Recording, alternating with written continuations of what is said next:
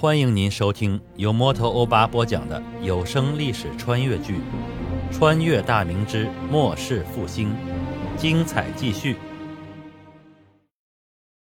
宣府镇分守西路参将张振远年过四旬，正值壮年。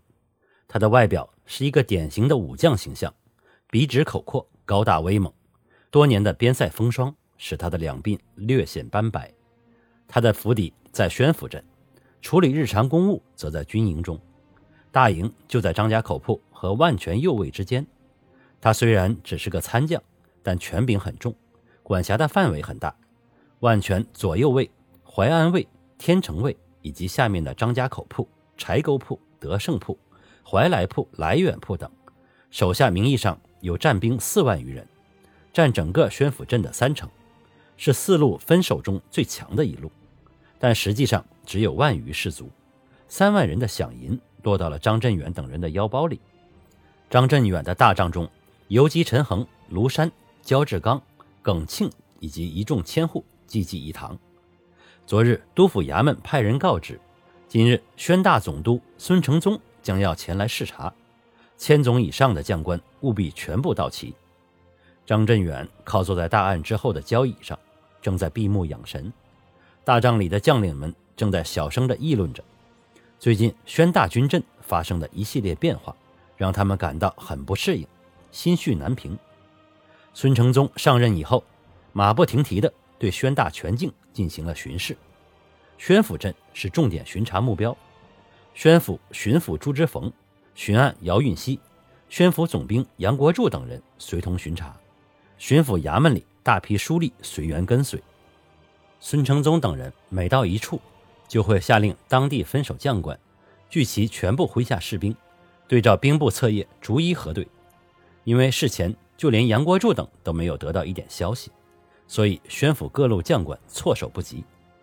以前兵部也曾派员下来核查过兵额，但这些军将早早就得到了消息。兵部官员一处一处查访，宣大军将们互通有无。如果查西路，则其余几路把自己的士兵遣去凑数，查东路也是依法施为，再加上众将舍得花银子，就这样双管齐下，兵部官员也非勤勉之人，几个月查下来，结果是皆大欢喜。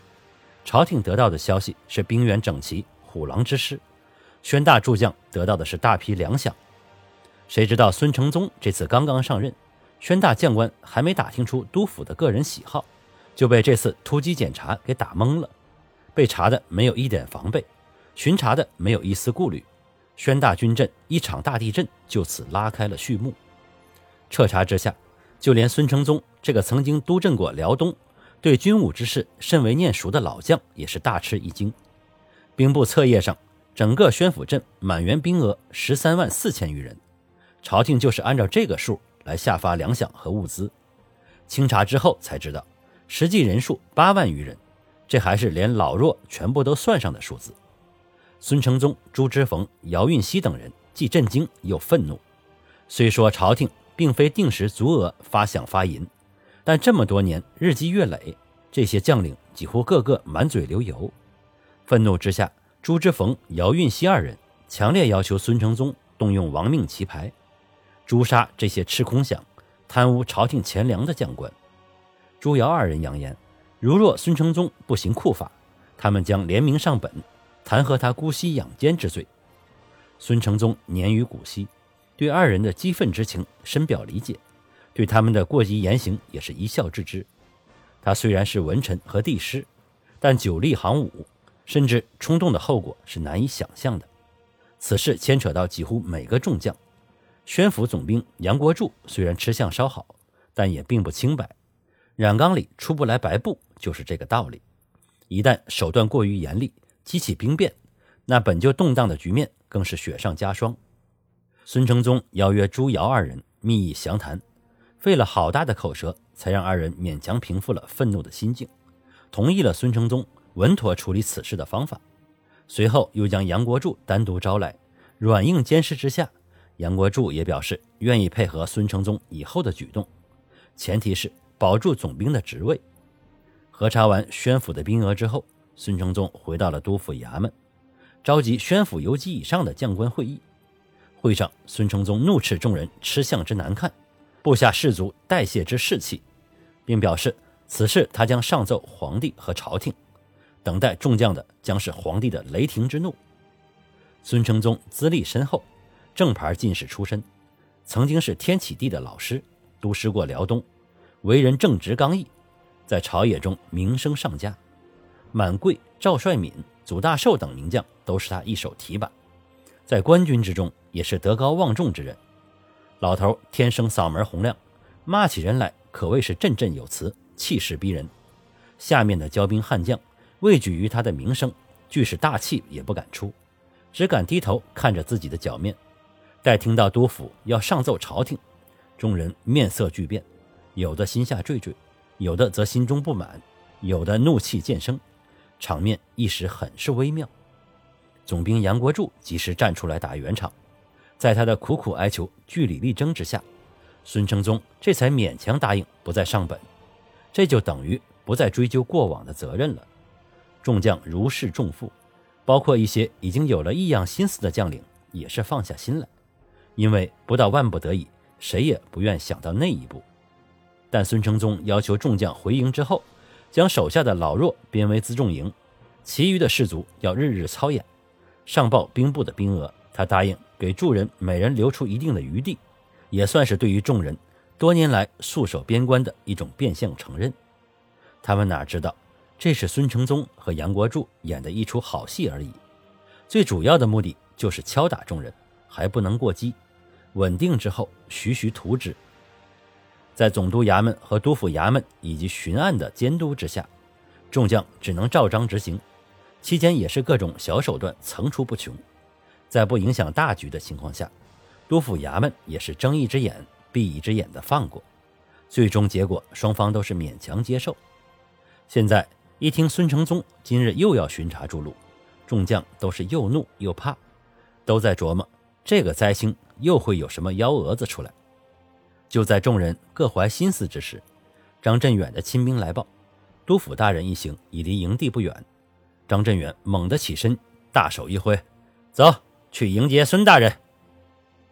西路诸将站在营门口肃立。没过多久，远处尘土飞扬，孙承宗在标营骑兵的护卫之下来到了军营。朱之冯、姚运熙二人并未跟随前来，只有杨国柱神情严肃地陪在一旁。孙承宗虽然年过七旬，但身手依然矫健，利落地翻身下马后，向营门处行来。张振远带头，众将单膝跪下。拱手过头，大声见礼。孙承宗示意众将起身，当先向张振远的大帐走去。来到帐里，孙承宗坐到主位，两名亲兵手扶刀柄站在两侧，众将以杨国柱、张振远为首，分两排站好。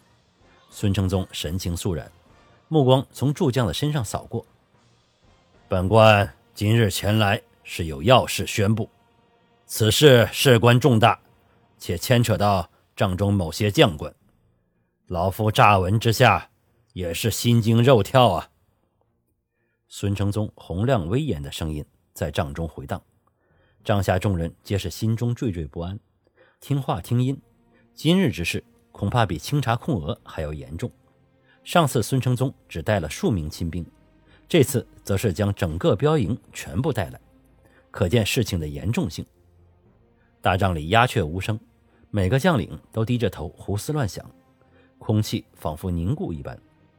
孙承宗继续说道：“老夫历经行伍，对于吃空饷、喝冰血之事见怪不怪，也体谅尔等替大明镇守边疆之辛苦，所以上次才勉强同意放过尔等。但是有人置朝廷法律于不顾，为一己之私，竟然交通奴贼。”这已形同于谋逆，尔等大概还不知道吧？张家口铺数名豪商俱已逮捕，罪名就是向贼输送违禁物资。尔等中间有人收受贿赂，私放违禁物资出关，甚至有人参股其中，合作资敌。说到此处，孙承宗怒不可遏，拍案而起。帐下诸人个个汗出如浆。杨国柱。张振远脸色还算好看，几个游击千户已是大汗淋漓，也不知道是天热还是害怕的缘故。孙承宗缓缓坐下，目光扫视着众人。实话告知尔等，京师的锦衣卫早将此间之事打探得清楚，有罪之人最好伏法认罪。如若有人心存侥幸，甚至心怀他念，哼，下场就是全家遭殃。来人！